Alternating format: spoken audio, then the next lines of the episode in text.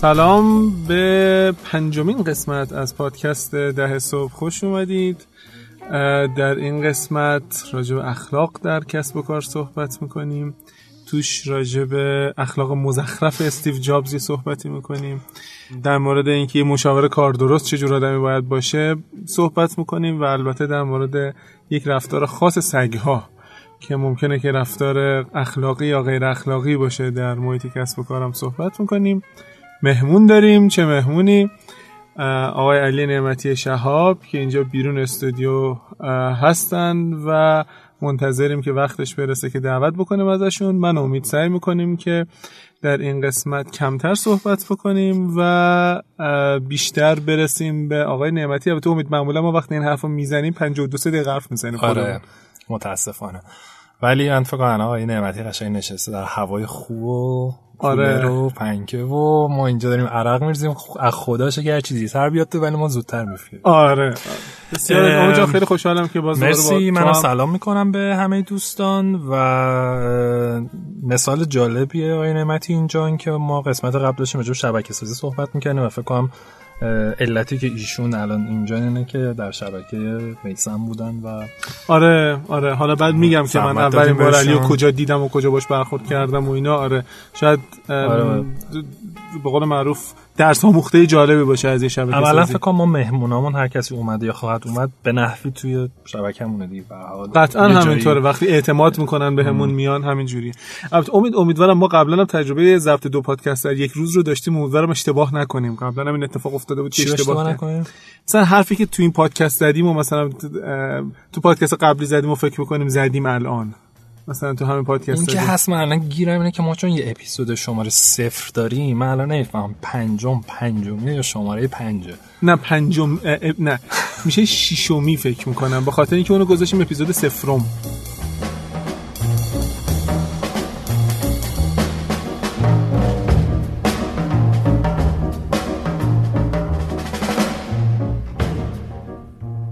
خب امید جان ما تو این اپیزود می‌خوایم راجع به اخلاق صحبت کنیم. بله. به نظر تو اخلاق چیز مهمیه در کسب و کار؟ به نظرم قطعا مهمه، همونقدر که اخلاق خوب مهمه اخلاق بعدم شاید مهمه. یعنی از اینجوری بپرسم اخلاقی عمل کردن توی کسب و کار ضروریه، واجب نیست؟ بستگی به آدمش داره، بستگی به اهدافش داره. بعضیا خب برای خودشون اخلاقی ارزشه براشون و حالا باز بحث پرسونال برندی کردیم، این که یه طرف اخلاق حرفه‌ای داره یه سرمایه است، اعتباره براش، باعث میشه که آدما به این خاطر در واقع بهش بها بدن، باش کار کنن. و یه آدمایی هم هستن که این اخلاق براشون ارزش نیست و اخلاقو زیر پا میزنن و به یه اهدافی میرسن، خیلی ممکنه تو کار موفق بشن. آها پس ممکنه که تو اخلاق رو رعایت نکنی. حالا مصادیق اخلاقو جلوتر میگیم و موفق بشی.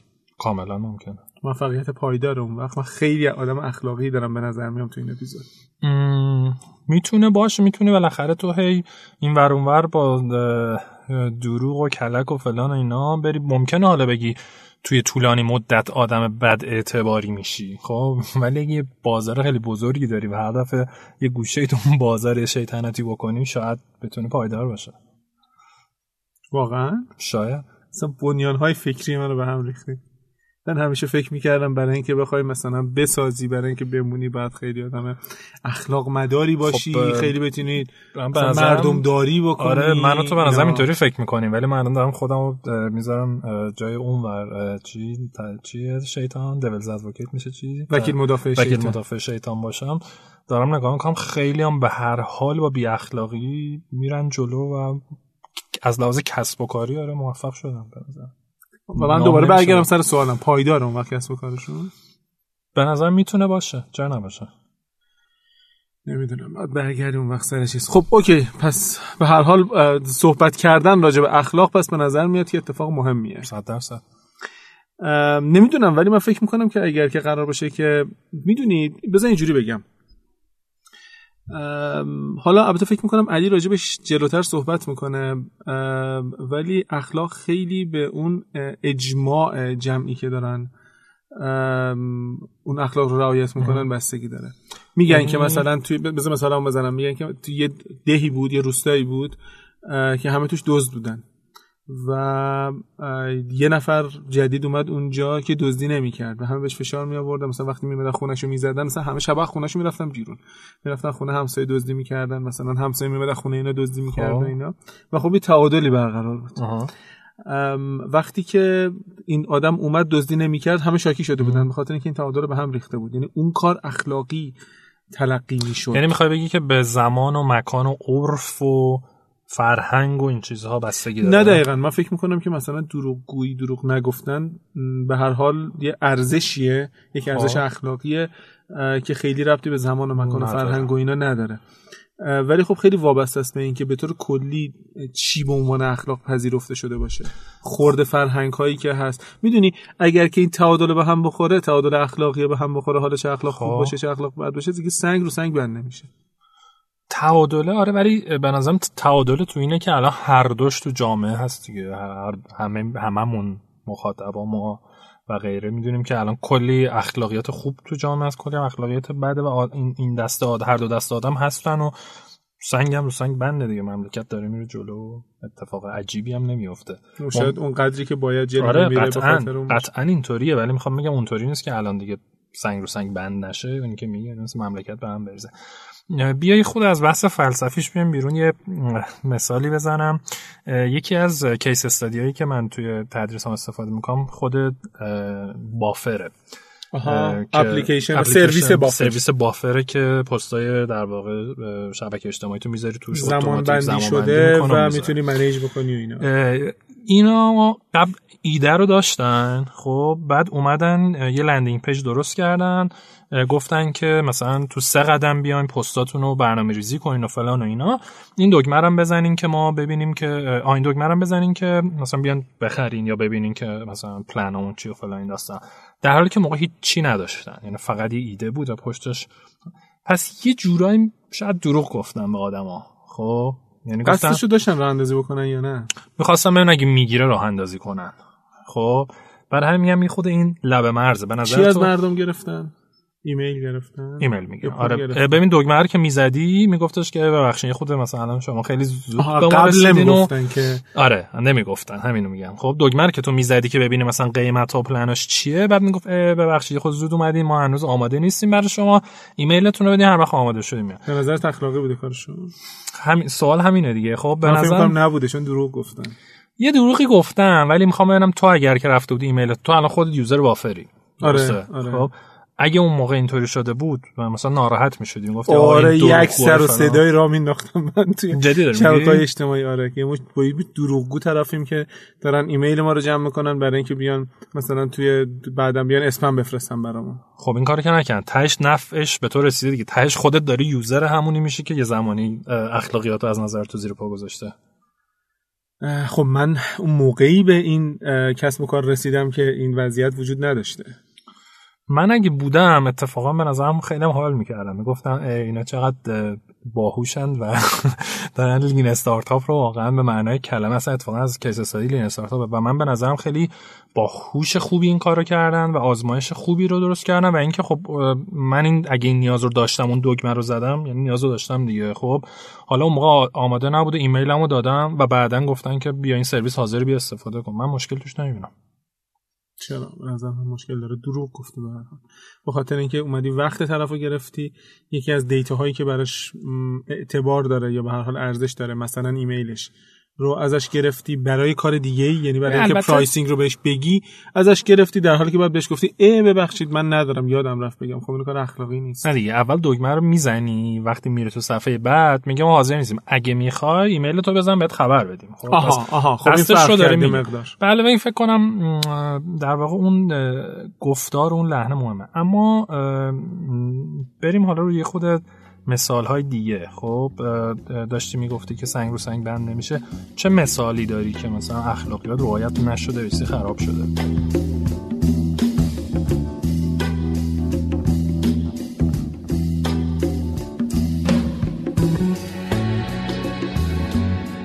مثال که زیاده. ببین آخه بستگی داره که اخلاقیات چی تعریف بکنیم. مثلا من فکر میکنم که یکی از مصداق‌های اخلاقیات که ما توی ایران خیلی بهش دقت نمی‌کنیم، مسئله خوشقولی و بدقولی. ما خیلی آدم‌های خوشقولی معمولاً نیستیم.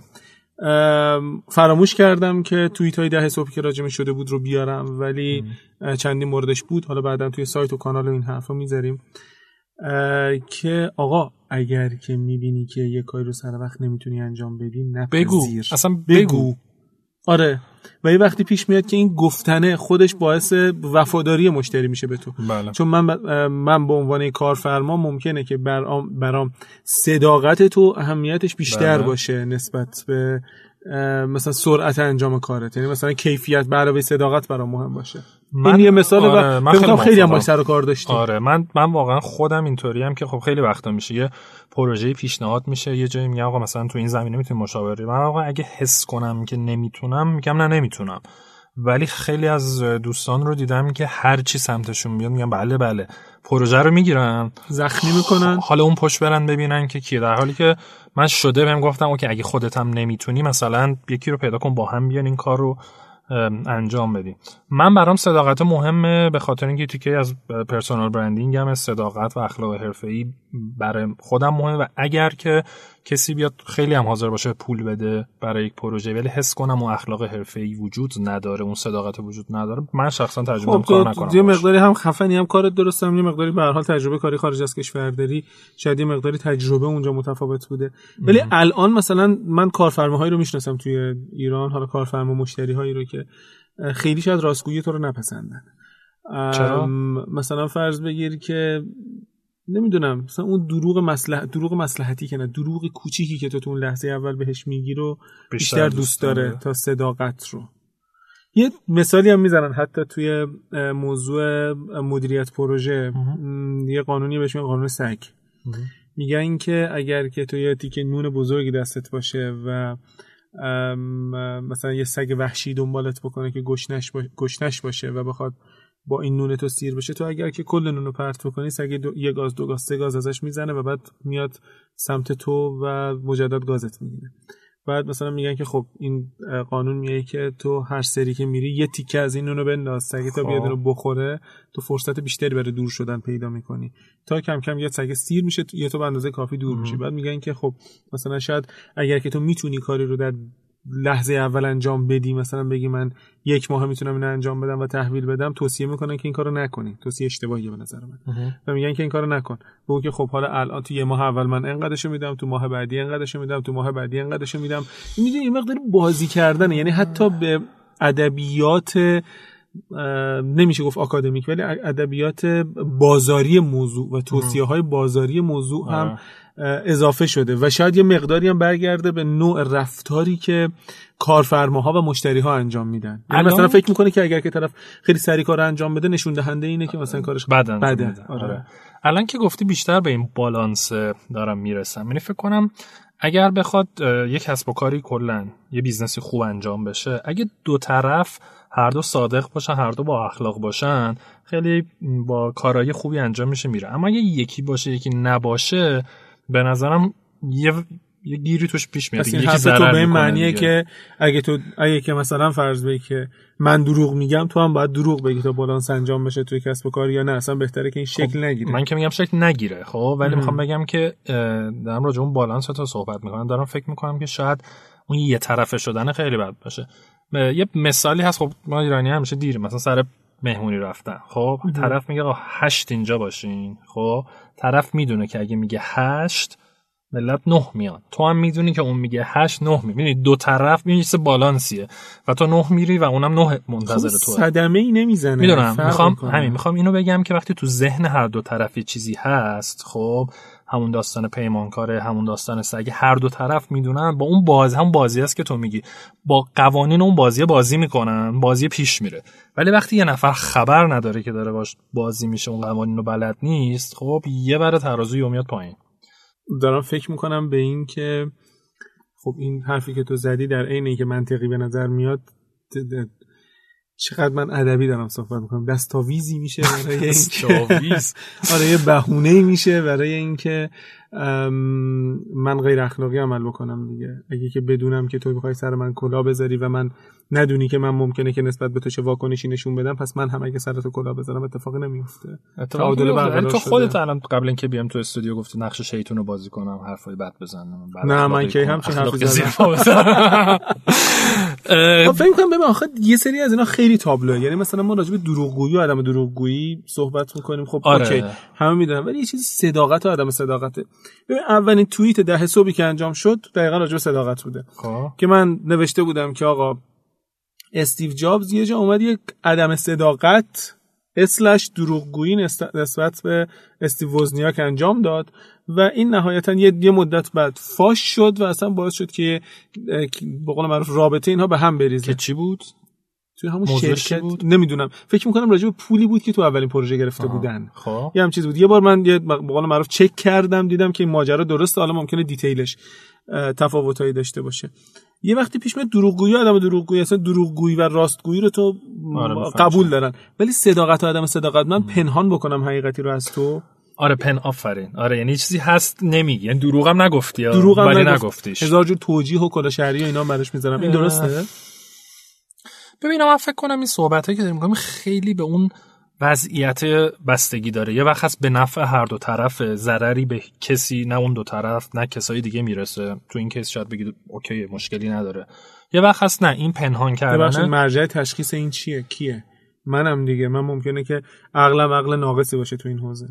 طور کلی هیچ وقت مباحث مرتبط با اخلاق مباحثی نیستن که بشه نتیجه گیری کرد ازشون، مخصوصا به خاطر اینکه یه ورش به ایدئولوژی گره میخوره. آدم‌ها به ایدئولوژی‌های مختلفی اعتقاد دارن، ما هم دنبال نتیجه گیری نیستیم. ولی خب به هر حال فکر می‌کنم این سوال خیلی جدیه که مرجع این تصمیم گیریه که کی میگه که ضرر نمیخوره به طرف مثلا. خب فرض کن یه مثال، مثلا تو مدیر عامل یه استارتاپی هستی، استارتاپتون پا گرفت، اصلا شرکت دانش بنیان شده داره میره جلو و تو یه خطری رو حس میکنی که اگر مثلا نتونی مثلا این تعداد یوزر رو بگیری، انقدر درآمد کسب کنی تا ماه دیگه، کیس واقعی رو دارم میگم، خب میدونی که مجبوری یا در شرکت رو ببندی، تخته کنی، یا نیرو انسانی تو تعدیل کنی یا فلان. خب اینو تو میدونی. حالا اینی که اینو بری بگی به پرسنلت باعث میشه هزار جور ترس و استرس بیفته، اصلا وضع از اونوری بدتر شه. خب تو اینجا مثلا استراتژی خیلی خوبیه که تو این رو نگی. آخه ممکن اصلا ارتباطی نداشته باشه پرسنل همچین موضوع. خب ممکن ازت بپرسه، اگه ازت بپرسه چیکار می‌کنی تو؟ هیچ می‌تونم نداره. خب پس فنا یعنی میخوام بگم یه جایی هست که این پنهان کاری به نفع جمعه، خب به کسی ضرر نرسه. اون کلی استرسی که می‌ذاری به طرف بدی رو ندادی بهش، اون بهتر کار کرده و اون استارتاپ نجات پیدا کرده به خاطر اینکه تو تونستی این رو پیش خود نگه داری و نگی. یک حقیقتی رو پنهان کردی. راستشو نگفتن چی مثلا؟ حالا نمیدونم، مصداق به ذهنم نمیرسه. مثلا همین دیگه ممکن است بپرسه. آره دیگه ممکنه بپرسه آقا مثلا من شنیدم که مثلا وضع شرکت خرابه و اگه اینترنشنال فلان، تو میگی نه وضع شرکت خیلی هم اوکیه و مثلا داریم خوبم میفروشیم فلان. دروغ مصلحت آمیز. حالا باز یه چیز دیگه بگم، من یه مثال دیگه بزنم که فکر می‌کنم چالش برانگیزه. فرض بگیر که من یک کسب و کاری دارم که 100 نفر پرسنل داره و این به این معنیه که 100 تا خانواده دارن ازش نون میخورن. بله. من اگر که دروغ کوچیکی بگم باعث میشه که مثلا درآمد این کسب و کار به شدت بره بالا و من بتونم به همون نسبت مثلا حقوق این 100 تا پرسنل رو بالا ببرم. به این معنیه که زندگی و تعداد زیادی آدم تحت تاثیر قرار میگیره. و اگر که نگم ممکنه که مجبور شم در این کسب و کار رو ببندم. کار اخلاقی کدومه؟ خب اونور آیا داری ضرری به کسی میرسونی با این دروغ گفتن؟ من فکر میکنم احتمالاً دروغ همراه با ضرره دیگه. مفهومش به احتمال لزوما دیگه تو این کیسی که من مثال زدم ضرری به کسی نخورد. پنهان کردی حقیقتا. نه گفتم دیگه، طرف میاد بهت میگه شنیدم وضع شرکت خرابه، تو میگی نه اوکیه. کی گفته؟ خیلی هم خوبه. خیلی هم خوبه. یعنی تو فکر میکنی اگر که ضرر نخوره، حتی اگر که این بحثت اینه. اصلا این سوال از ازم به نظر کانسپت دروغ مصلحت آمیز درسته؟ من این دقیقا همونه دیگه. دروغ مصلحت آمیز. نه من اعتقاد ندارم بهش. آره میدونی شاید امید یه مقداری به خاطر این باشه که یه مقداری من یه ذره سنتی فکر میکنم توی این ماجراها. به این معنی سنتی نه به معنی الزاما مذهبی یا ایدئولوژیک. ما قدیمیامون به یه چیزی اعتقاد داشتن به اسم برکت. خب یه وقتایی پیش میاد که واقعا من مثلا توی زندگی یا تو کار خودم دیدم که مثلا فرض یه جاهای یه پروژه‌ای میاد برام که اصلا فکرش نمی‌کردم. حالا تو ممکنه که هزار جور توجیه نمیدونم اینو براش بیاری، ولی خب این انگار که شاید مثلا به این معنی باشه کارمایه باشه، برکته باشه، لطف خدا باشه، نمیدونم هر چی باشه. من یک مجموعه کاری کردم، صداقت داشتم، راستی داشتم توی کارم، سعی کردم که مثلا همیشه کف دست باشم که این برگشته به من الان. میدونی شاید این برکت رو از بین میبره. من خیلی اعتقاد دارم به برکت تو کسب و کار. ممکنه این همونطور که گفتین اولا بحث کردنش وقتا خیلی سخته، بعد خیلی شخصیه و به نظر من خیلی مورد به مورد فرق میکنه. خب یعنی شاید باید دقیقاً تو یک وضعیت یا موردی قرار بگیری، اون موقع همه چیز رو سبک سنگین کنی و ببینی که الان این کاری که میخوای بکنی اخلاقی هست نیست، درست هست درست نیست. قاعدتاً من و تو هر دو آدمایی هستیم که مایل به اخلاقیات و در واقع صداقت و غیره. من الان دارم شدیداً سعی میکنم خودم رو بذارم اونور ببینم که خب اگه من بخوام اینطوری فکر کنم چی میشه، چه استدلالی هست. خب ما یه همچین سوالی پرسیدیم از مخاطبینمون. من توییتی کردم، من بعضی از پاسخهایی که گرفتیم رو میخونم و بعدش تو سوال هفته رو بگو.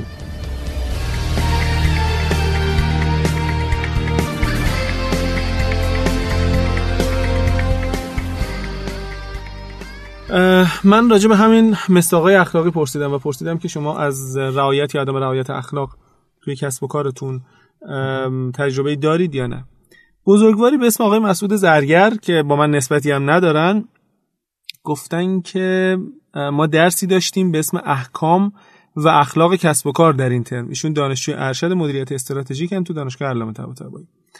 توی ارائه‌ای که داشتم به چشمم خورد که مصرف نوشابه و مواد مخدر سر کار بی اخلاقیه. جالبه ها.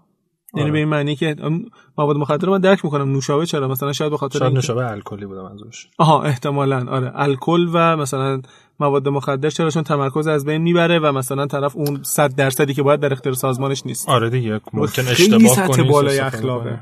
آره اینا که به نظرم خب خیلی بدیهیه. تو که تجربه کارتون طرف داشتی واقعا چقدر این رعایت میشه؟ ببین خیلی بامزه است. یکی از دوستامون که میشناسی علیرضا عزلتی، خب یه بار داشت مشاوره میداد به کارخونه‌ای و رفته بودن، بعد برای کارهای 5S و اینا که داشتن همه چیو مرتب منظم می‌کردن، میگفتن که کمدای ملت رو که باز می‌کردن نمیدونم زیر این ماشین مثلا ماشین پرس بوده، زیرش مثلا طرف بطری الکل داشته و الکل می‌خوره و خب تو آره دقیقاً. و تو وقتی داره با دستگاه پرس کار می‌کنی همینطوریش که مثلا صحیح و سالم و اینا باشی ریسک داره دست خیلی قطع شده. خب و این آدمه مثلا یه الکلی هم می‌خورد و با دستگاه پرسه کار میکنه، خب هم ریسک جانش میره، هم که خب شروع میکنه اون کیفیت کاره میاد پایین، خطا ایجاد میشه فلان.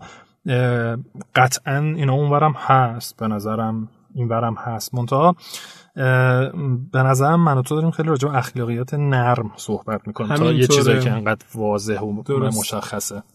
دوست دیگه به اسم آقای شهاب عالم مثالهایی زدن از اخلاقی بودن به اسم مثل تعهد به شرکت و به تیم، اخلاق تیمی و کمک به رشد جمعی. اعتقاد داری تو به اینکه اینها پارامترهای اخلاقی هستند؟ به نظرم پارامترهای خوبی هستند، لزوما شاید به اخلاق به اون صورت مرتبط نباشن. نظر تو چی؟ من فکر میکنم که میدونی منفعت مثلا کمک به رشد جمعی نهایتا به خود ما برمیگرده، در نتیجه شاید مثلا اخلاق تیمی به نظرم الان خیلی کلی، یعنی کاش بودن میشد باز کرد که اصلا اخلاق تیمی یعنی چی؟ یعنی مثلا ما نمیدونم همدیگر رو دور نزنیم، بدقولی نکنیم، نمیدونم یه چیزی که میتونیم به هم یاد بدیم و یاد ندیم، اینا همه ممکنه یک جور اخلاقیات حساب بشه. دروغ گفتن قطعا. کیس خیلی جالبی هم بزرگواری به اسم آقا صادق با آیدی چنین گفت صادق گفتن. ایشون مشاور و تحلیلگر کسب و کارن. گفتن اینکه بنگاه در روابطش با مشتری و شرکای تجاری در شبکه ارزش به طور کلی دنبال رابطه برد باشه، شبیه همون حرفی که تو زدی. مثلا کالا و خدمتی که به کار مشتری نمیاد رو بهش نفروشه. یه بار یادمه که یه مشتری دولتی دنبال نظام مدیریت عملکرد بود. با یه مشاور صحبت کرد. خیلی برای من جالب بود که اون مشاور کلی وقت گذاشت بحث کرد که این نظام به درد شما نمیخوره چون پاداش‌ها در شرکت شما جزء حقوق آدم‌ها. شاید به این معنی که چون شرکت دولتیه پاداش جدا نمیدن و از قبل در نظر گرفتن و نمیتونی جبران خدمات رو به عملکرد وصل کنی. یعنی مشاور به راحتی از سود خودش گذشت برای اینکه مشتری ضرر نکنه و ایشون اینو به عنوان یک مثال عمل اخلاقی دیدن. آره به نظرم خیلی اخلاق حرفه‌ایه که واقعا تو به جای اینکه خودت سود کنی پروژه رو بگیری خیلی صادقانه خیلی حرفه‌ای به طرف بگی و به نظرم این از اون چیزایی که بالاخره به تو برمیگرده. یعنی پس فردا اون آدمی که کارفرمای تو ممکنه باشه میگه که یه جا دیگه معرفیت میکنه میگه فلانی آدم درستی آدم صادقه پرسونال برندینگ است و یعنی... آره همون کارماست دیگه. تو اینجا ممکنه پروژه نگیری ولی بالاخره چهار جا که میبینن تو آدم صادقی هستی و جزء به قول تو پرسونال برندینگته باعث میشه که بعدن بالاخره یکی یه جایی بگه با فلانی کار کن آدم صادقه و متاسفانه چون تو ایران الان وضعیت صداقت خیلی خرابه یه نفر که صادق باشه و ملت بشناسنش به عنوان آدم صادق به نظر اتفاقا خیلی کار میاد سمتش. آها پس یعنی حتی میتونیم اینجوری نگاه بکنیم که رعایت اخلاق ممکنه که خیلی جنبه ایدئولوژیک نداشته باشه، جنبه کسب و کاری خیلی خیلی جدی داشته باشه به واسطه اینکه جزوی از اخلاق جزوی از پرسونال برندینگ تو بشه. آره و اصلا ببین بحث اخلاق حرفه‌ای مثلا اینی که میگم واقعا همین که تو کمک کنی به همکار اطلاعات از هم دریغ نکنی، چیزی که میتونی کمکش کنی، چیزی که میتونی یاد بدی پنهان نکنین، همدیگه رو دور نزنین، یه کاری نکنین، زیراب نزنی، یه کاری نکنین اون بده بشه برای اینکه تو میخوای ارتقا بگیری نری که خراب کنی. اینا همه تو اون کاتگوری هم. من تا این 2 دقیقه‌ای که فرصت داریم یه دقیقه‌ش یه کیسی بگم راجع به مسئله اخلاقی، مسئله نونبریه. ببین یه وقتی پیش میاد که تو اشتباهی از کسی میبینی و وظیفته که به مقام مسئول اون آدم گزارش بده. بله. یکی از قضاوت‌های جدی که در مورد کارتون میشه اینه که داره نون این طرفو میبره. من اعتقاد ندارم به این موضوع. فکر میکنم که نه، ما اگر که خیر جمعی، خیر بزرگتره رو در نظر بگیریم، تو اتفاقا وظیفته که این گزارش رو انجام بدی به خاطر اینکه لااقل آدم دیگه‌ای پاشه بیاد اینجا که این کار رو بهتر انجام بده و به بقیه خیر برسونه، یا اینکه این آدم توبیخ بشه، نمیدونم هر اتفاقی که میفته اینه که از این به بعد کارشو درست انجام بده. یعنی من لااقل این تیپ گزارش دادن ها رو خیلی نونبری نمیبینم، ولو اینکه به قیمت اخراج یک نفر تموم بشه. شاید نمیدونم، البته وجه اخلاقی موضوع اینه که من وظیفه دارم گزارش بدم دیگه، تصمیم با بله. اون مقام مسئول است. بله. ولی اگر که بدونم منجر به اخراج طرف میشه، نمیدونم که من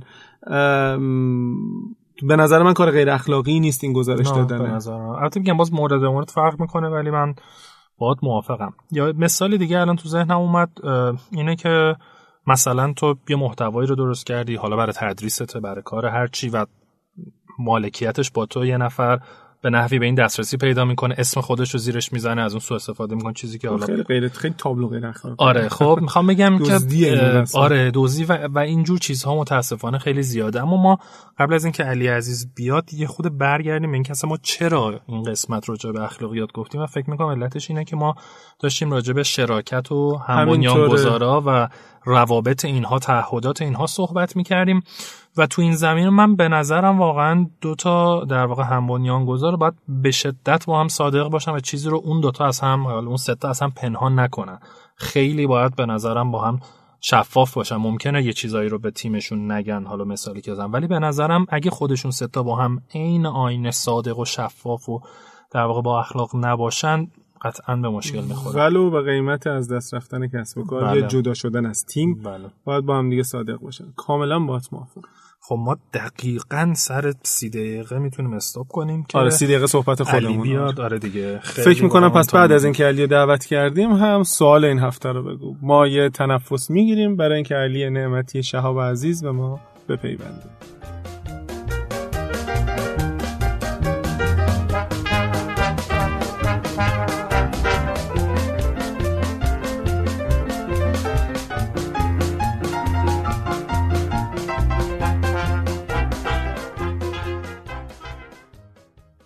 خب در خدمت دوست عزیزم علی نعمتی شهاب هستیم. من دیگه رسم شده بگم که مهمون رو کجا دیدم. علی رو از طریق وبلاگ خیلی خوبش و وبلاگ معروفش به اسم گزاره ها میشناختم و میشناسم.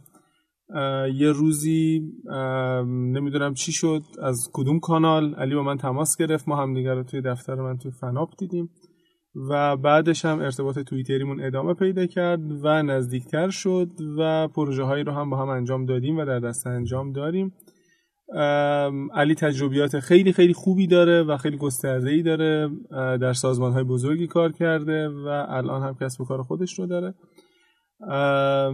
و من خیلی خوشحالم که امروز با این موضوع در خدمت علی نعمتی شهاب هستیم. علی جان سلام. سلام، خیلی ممنون بابت دعوتتون. ممنون بابت اینکه قبول کردی بیای. خواهش می‌کنم. سلام میکنم به شنوندگان پادکست خیلی خوب دهه صبح. حتی من بیشتر مشتری توییت های میسم بودم، پادکست رو نصف نیمه انشالله مشتری شد. نه سخته، من خودم هم خیلی گوش نمیتونم، یک ساعت مثلا بشینم گوش بدم، ولی خب فکر میکنم با توجه به حداقل این نیم ساعتی که دیدم و اون بخشایی که از پادکست های قبلی شنیدم، بحثای خیلی خوبی مطرح میشه برای بچه‌هایی که توی این حوزه میخوان فعالیت بکنم و شاید به نسبت در مقایسه با ماها تجربهشون توی کار کمتر باشه.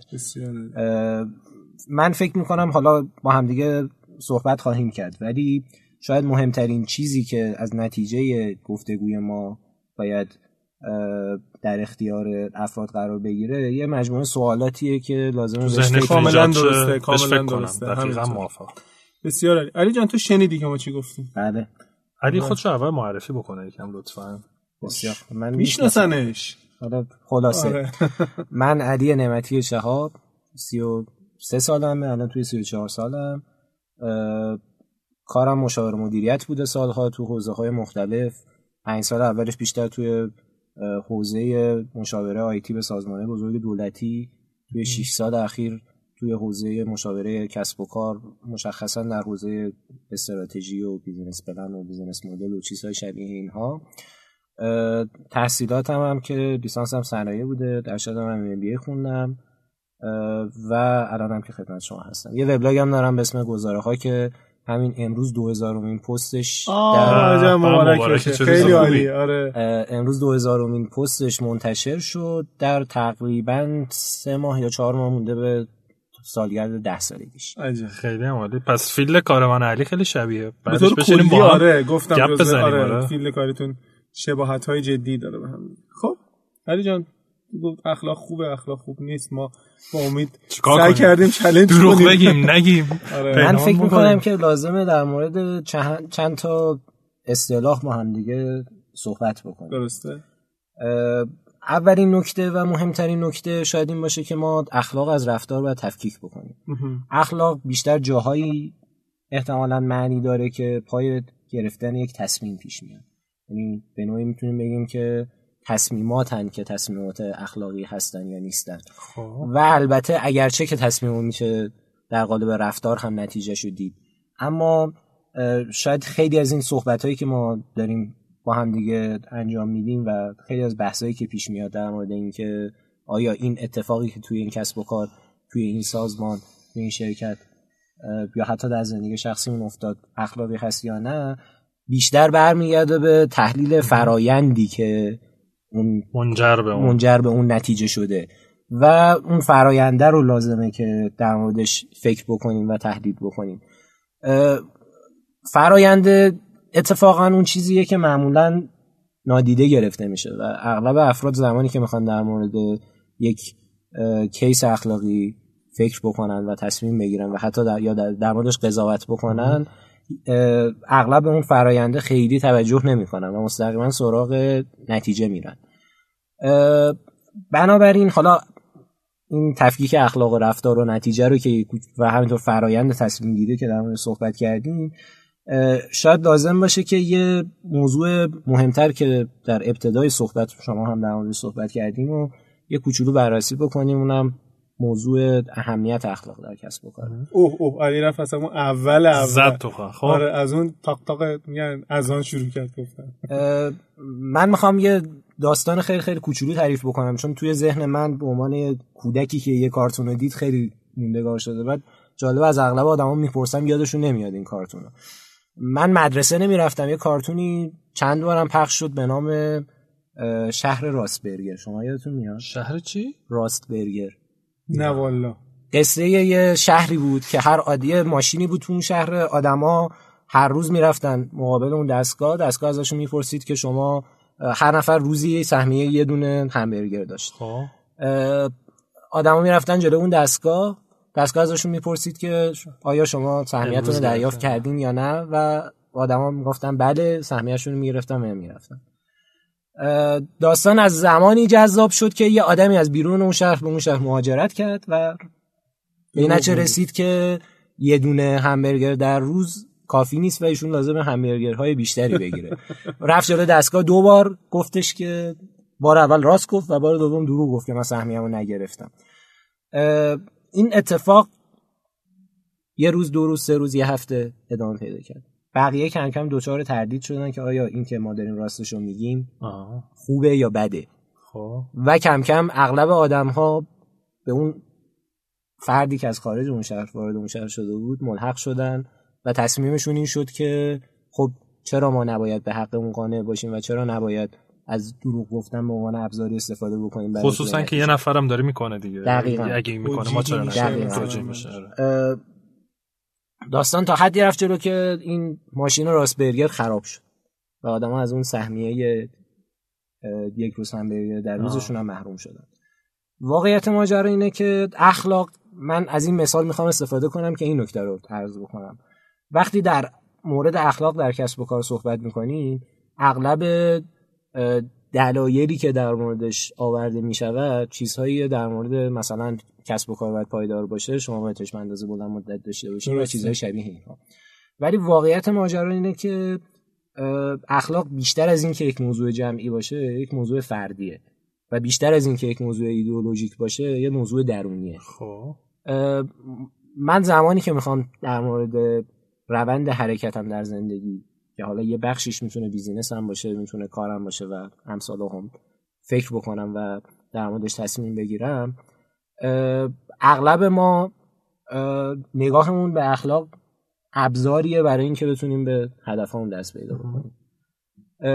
این مثالی که میسم در مورد برکت زد و شاید یه جوری دیگه بتونیم تحویلش بکنیم به موضوع حلال و حرام در کار کردن و کسب و کار و بیزینس و زندگی، این بحثی که من میخوام در موردش صحبت بکنم و شاید بیان کردنش خیلی سخته رو به نوعی بتونه بهتر نمایش بده، و اونم این که اخلاق یک موضوع درونیه و بیشتر برمیگرده به احساسی که ما از مسیری که توی زندگیمون داریم طی می‌کنیم بهش دست. مثال میزنی؟ آره، یه خودت جزئی‌تر رو در واقع. ببین اگه بخوام مثال بزنم، این حرفی که زدلی باعث شد همه ما تیم پاسن خوردیم و خیلی بیان کردم، همونطور که عرض کردم خیلی بیان کردنش سخته، ولی واقعیت ماجرا اینه که در واقع من یه مثالی دارم، خیلی مثال ناراحت کننده ایه ولی اینو همیشه تعریف می‌کنم چون یکی از مهمترین نقاط عطف زندگی شخصی خود منه.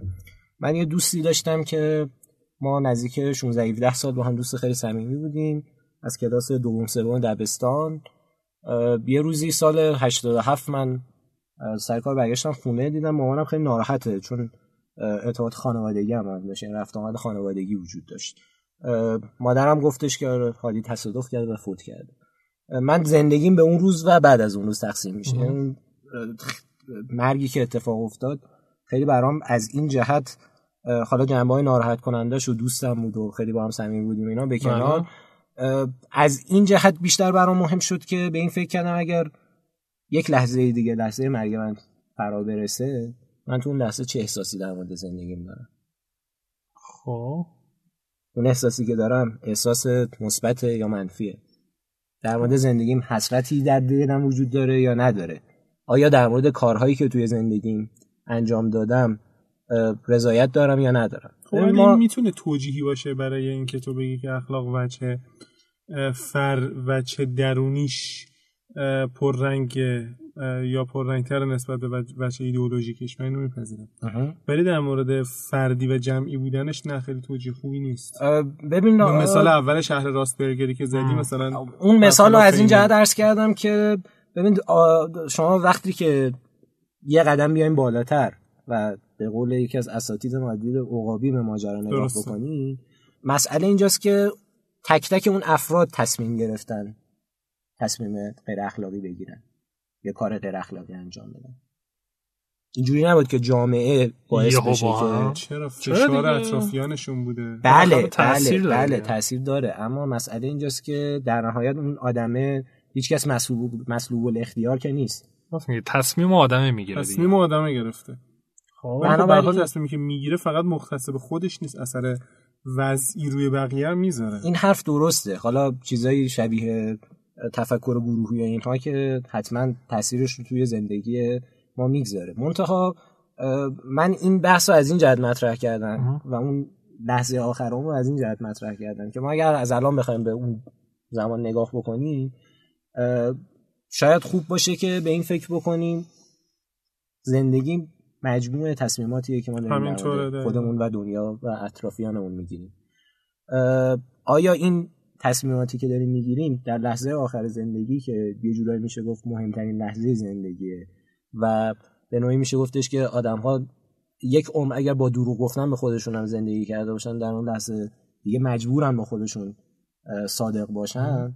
آیا در اون لحظه من از الان دارم وقتی به اون لحظه فکر میکنم میتونم زندگی امروزم توجیه بکنم یا نه؟ ببین تمام بحث من از این زاویه دیده که در نهایت این آدما هن که دارن تصمیمات اخلاقی یا غیر اخلاقی میگیرن. من قبول دارم تأثیر جمعی و اینا هست، ولی راست میگه تهش میتونه آدمی تصمیم غیر اخلاقی نگیره در حالی که جمع برخلافشه و مجبور تبعاتشو بده. درسته. کار سختی هم هستم. من داشتم فکر میکردم خب ما داستان مثلا حضرت نوح رو شنیدیم همه که آره مثلا ایشون تو جایی که اصلا آب و این حرفا نبود یا مثلا دریا نبود شروع کرد کشتی ساختن. حالا اگر که الان کسی رو ببینیم که مثلا فرض بگیر تو اتوبان تهران قم داره میاد یه کشتی میسازه، راجبش چی فکر میکنیم؟ اینقدر عجیب به نظرمون میاد. شاید خیلی وقتا مثلا خیلی از تصمیماتی که آدم‌ها میگیرن اینقدر اخلاقی باشه که به نظر جمع به شدت غیر اخلاقی و به شدت عجیب به نظر بیاد. انگار که یه نفر داره توی اتوبان تهران قم میاد یه داره کشتی. خب شاید همینه، یعنی علت که علی میگه که فردی، یعنی تو باید انقدر درون خودت تکلیفت با خود روشن باشه که چه جامعه به سمت اخلاق خوب رفت چه بد رفت، تو کار خودت کنی، تکلیفت با خود روشن باشه، تواضع رو قبول کن. حد حرف زدن خیلی کار راحتیه، کاملا عمل بیا داره. اصلا میتونی علی از تجربیات گذشته‌ت یه خورده بگی، جایی که حالا بعد بی اخلاقی دیدی، جایی که اخلاق خوب دیدی، حالا در مورد خودت بود در واقع، یه مقدار مثالای ملموس بزنی راجع به اون صحبت کنیم. ببین اگه بخوام مثالای ملموس بزنم، شاید مهمترین کیسایی که در زمینه اخلاق توی ذهن من تو این چند سالی که دارم کار میکنم پررنگ بوده، بیشتر برگرده به سمت این که یک تصمیم غیر اخلاقی به چه نتایجی ختم شد و از همه مهمتر تأثیری که روی اعتماد بین افراد گذاشت شد. یعنی از حداقل توی فضای کار کردن من بیشتر از این که به نتایج مادی تصمیمات اخلاقی و غیر اخلاقی نگاه بکنم، اون اعتمادی که بین آدم‌ها وجود داشته کمرنگ شده و از بین رفته توی ذهنم. پرسونال برندینگ است. واقعیت ماجرا اینه که حالا توی فاصله بریک یه مثالی برای شما زدم در مورد تصمیمی که مدیر من گرفت تو شرکت و به شدت از نظر مادی به ضرر شرکت شد. خب بزنین اصلا حالا که صحبتش شد، ما سوال این هفتهمون اینه، خیلی بی ارتباط نیست به حرفایی که علی زد. آره اصلا خاصن خیلی هم ارتباط داره اتفاقا. یه کیسی من مطرح می‌کنم، میخوام ببینیم شما جای این آقا بودین چی کار میکردید.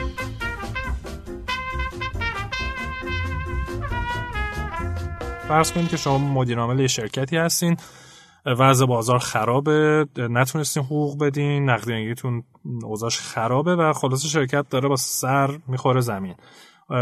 توی مناقصه شرکت میکنین و اونورم فرض بکنید، برای اینکه حالا خیلی ساده بگیریم، یه شرکت دیگه‌ای هم توی اون مناقصه میاد و اونا واقعا پارتی بازی میکنن، نه که از نتورکشون استفاده کنن، پارتی بازی میکنن، فرصت طلبی میکنن، بیشتر از اون چه که در حقشونه رو مطالبه میکنن و آره خب و خلاصه یه کاری میکنن که شرکت شما اصلا از لحاظ حراستی اصلا نتونه وارد مناقصه بشه و خلاصه نتونین بریم و این داستان تموم میشه و بعد از اینکه مناقصه رو خب میبرن چون هیچ کسی دیگه نبوده، معلوم بوده اونا میبرن، شما میفهمین که اونا قیمتشون 2 برابر شما بوده و حالا کیفیتشون خیلی پایین‌تر. و خلاصه اون طرف به شما زنگ میزنه میگه که خب ببین مثلا تو گفته بودی نمیدونم با 1000 تومان انجام میدی، من 2000 تومان بردم، 2000 تومان بردم تو مناقصه، من همون 1000 تومانی که تو می‌خواستی بگیری بهت میدم، این پروژه رو انجام بدی. و شما میدونید که این 1000 تومان شرکت ممکنه نجات بده، حقوق آدما رو بتونی بدی و فلان.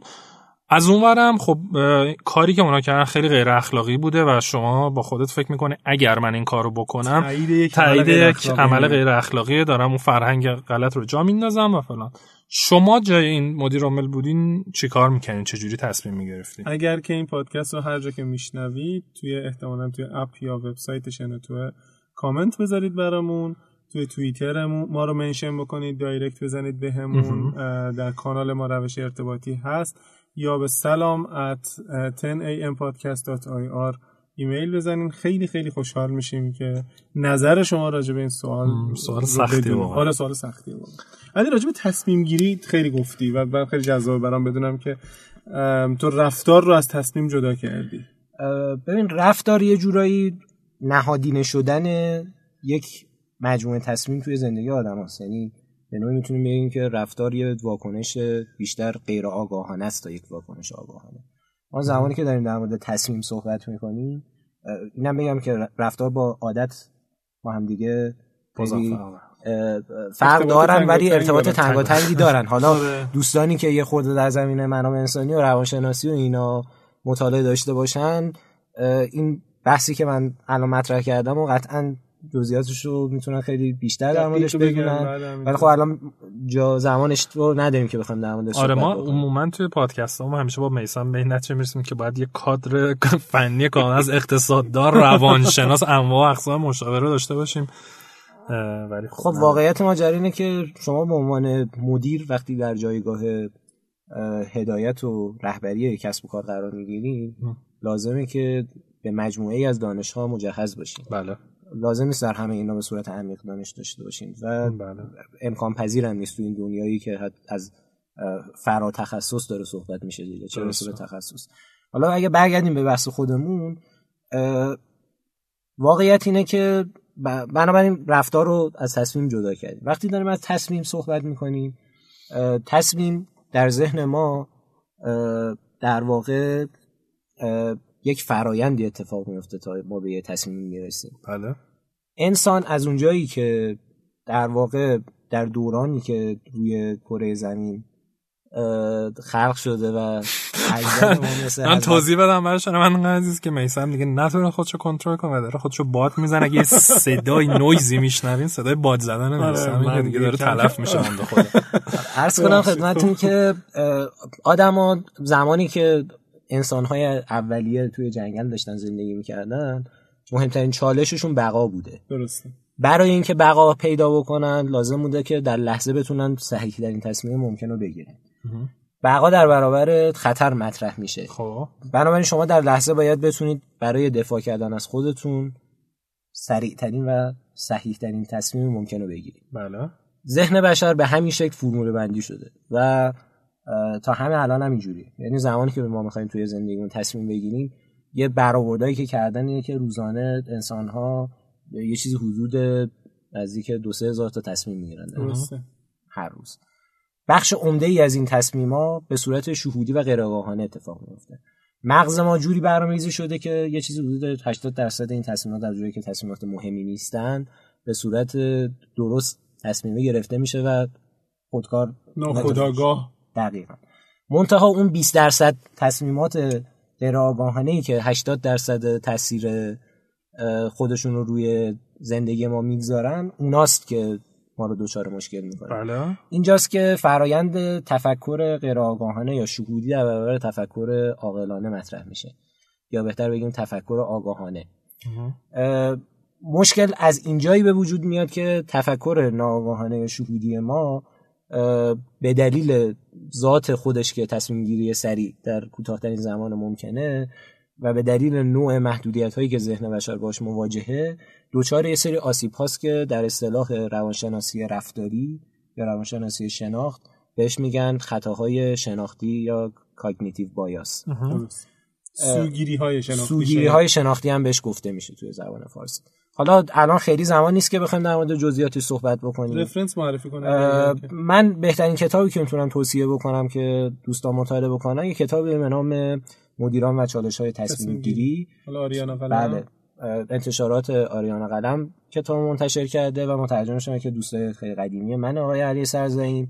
این کتاب ترجمه خیلی خوبی هم داره و در واقع به شدت مفید از این جهت که در مورد کیس‌های واقعی صحبت. و جالب که دکتر سرزمی اقتصاددانه که اومده این کارو کرده، یعنی که از دید یک اقتصاددان این سوگیری‌های تصمیم‌گیری یا چالش‌های تصمیم‌گیری مطرح شده. الان اقتصاد رفتاری اساساً یکی از جذاب‌ترین حوزه‌های در واقع تحقیقاتی در دنیا محسوب میشه و خیلی جدی توصیه میکنم که بچه‌ها در موردش مطالعه بکنن، نه صرفاً از این جهت که اگر سوگیری‌های شناختی رو بدونیم میتونیم زندگی بهتری داشته باشیم، از این جهت که شما از سوگیری‌های ذهنی میتونید استفاده کنید برای طراحی بیزینستون به یه طریقی که آدم‌ها بتونن بهتر با اون بیزینس تعامل داشته باشن. یه اپیزود واقعاً راجع به این صحبت می‌کنیم، خیلی خفنه برام، خیلی فصل دوم جا داره.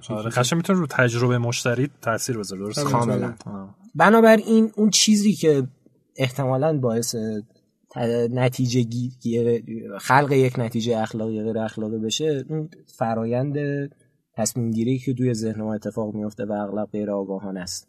حالا غیر آگاهانه ها رو بذاریم کنار، اون جایی که آدم ها آگاهانه تصمیم میگیرن که به یک نتیجه اخلاقی یا غیر اخلاقی منجر میشه، اونجاست که شاید لازم باشه در موردش فکر بکنیم و تحلیل بکنیم.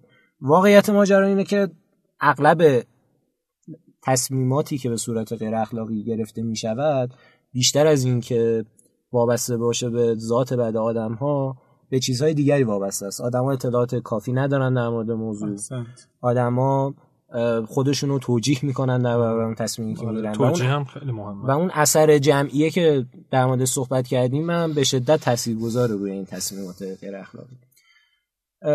منتها یه نکته‌ای رو هیچ وقت نباید فراموش بکنیم، اونم این که ما بیشتر از اون چیزی که خودمون فکر میکنیم آدم‌های غیر اخلاقی هستیم. ما هممون فکر میکنیم که آدم‌های هستیم، درام میگم هممون، من خودم جزش هستم.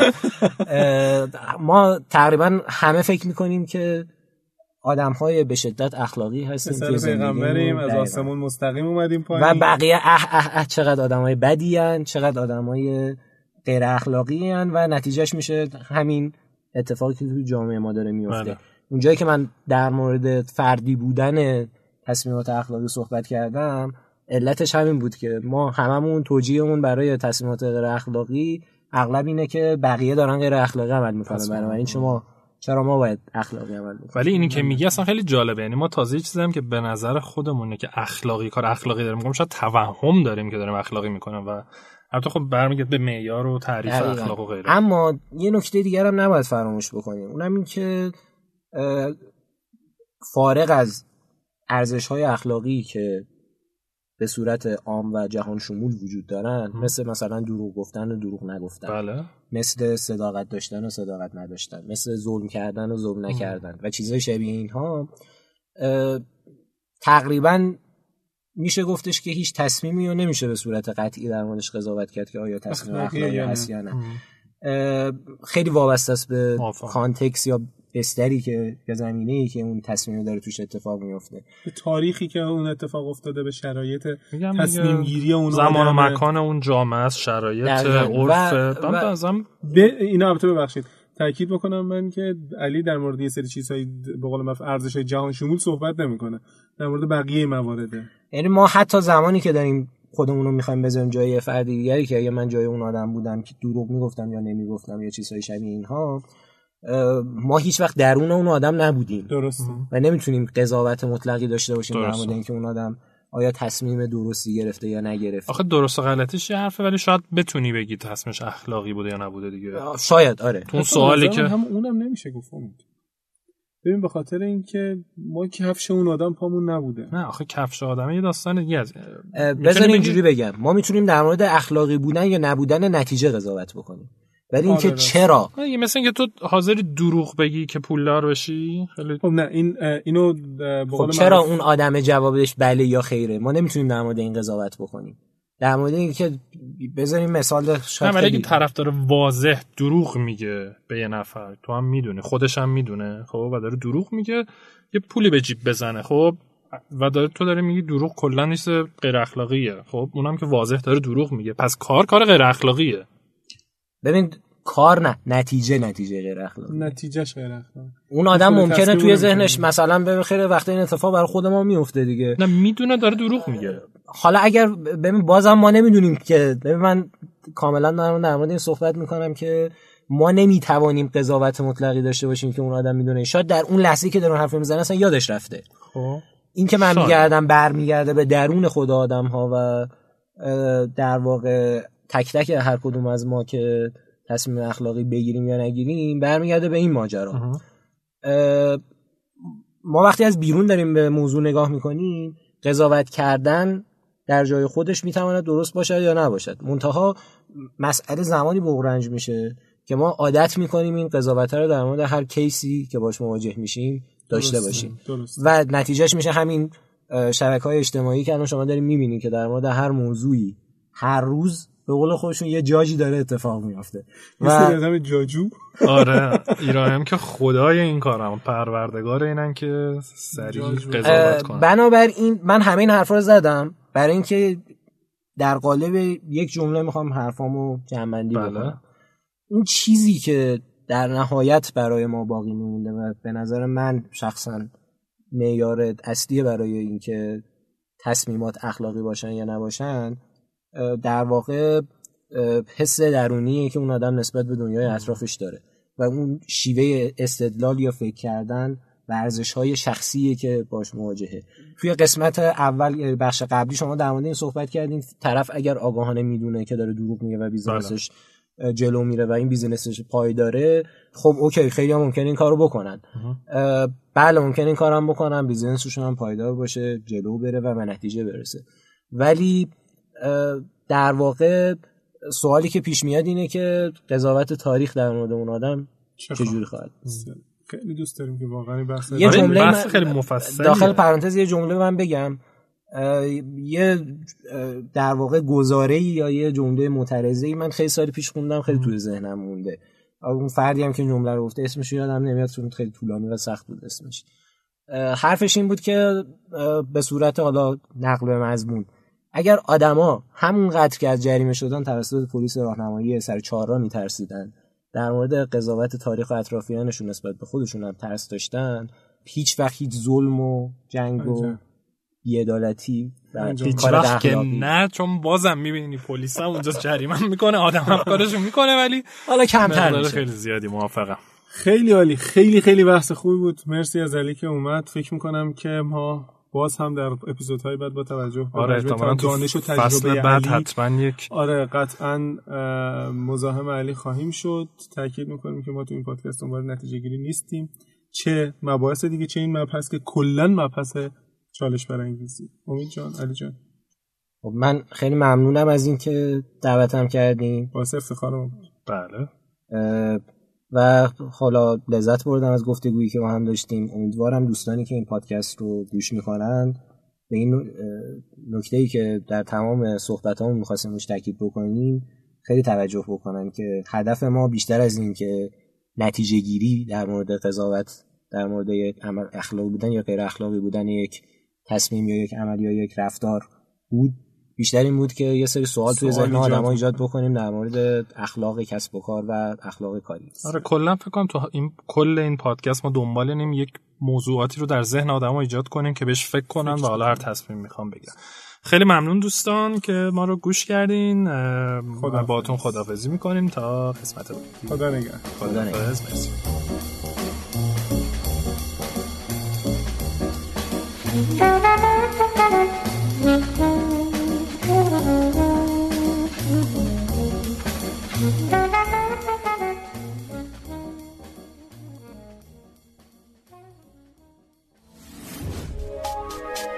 تا حالا به این موضوع فکر کردی که تجربه‌هاتو با دیگران به اشتراک بذاری؟ با استفاده از شنوتو صدای شما در سراسر دنیا شنیده میشه. پس منتظر چی هستی؟ تجربهاتو با دیگران به اشتراک بذار.